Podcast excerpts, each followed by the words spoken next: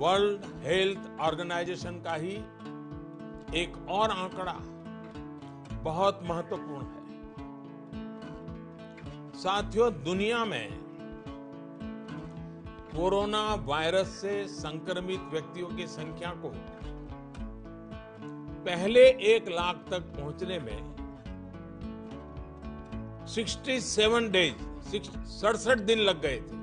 यानी एक लाख तक पहुँचने में सड़सठ दिन। उसके बाद सिर्फ़ 11 दिन में, सिर्फ़ 11 दिन में ही एक लाख नए लोग संक्रमित हो गए, यानी दो लाख हो गए। सोचिए, पहले एक लाख लोग संक्रमित में, होने में सड़सठ दिन लगे और फिर इसे दो लाख लोगों तक पहुँचने में सिर्फ़ 11 दिन लगे।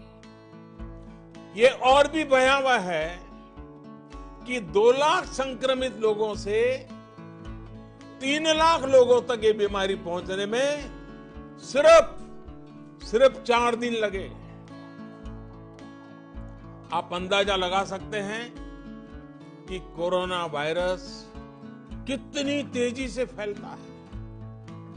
और जब ये फैलना शुरू करता है तो इसे रोकना बहुत मुश्किल होता है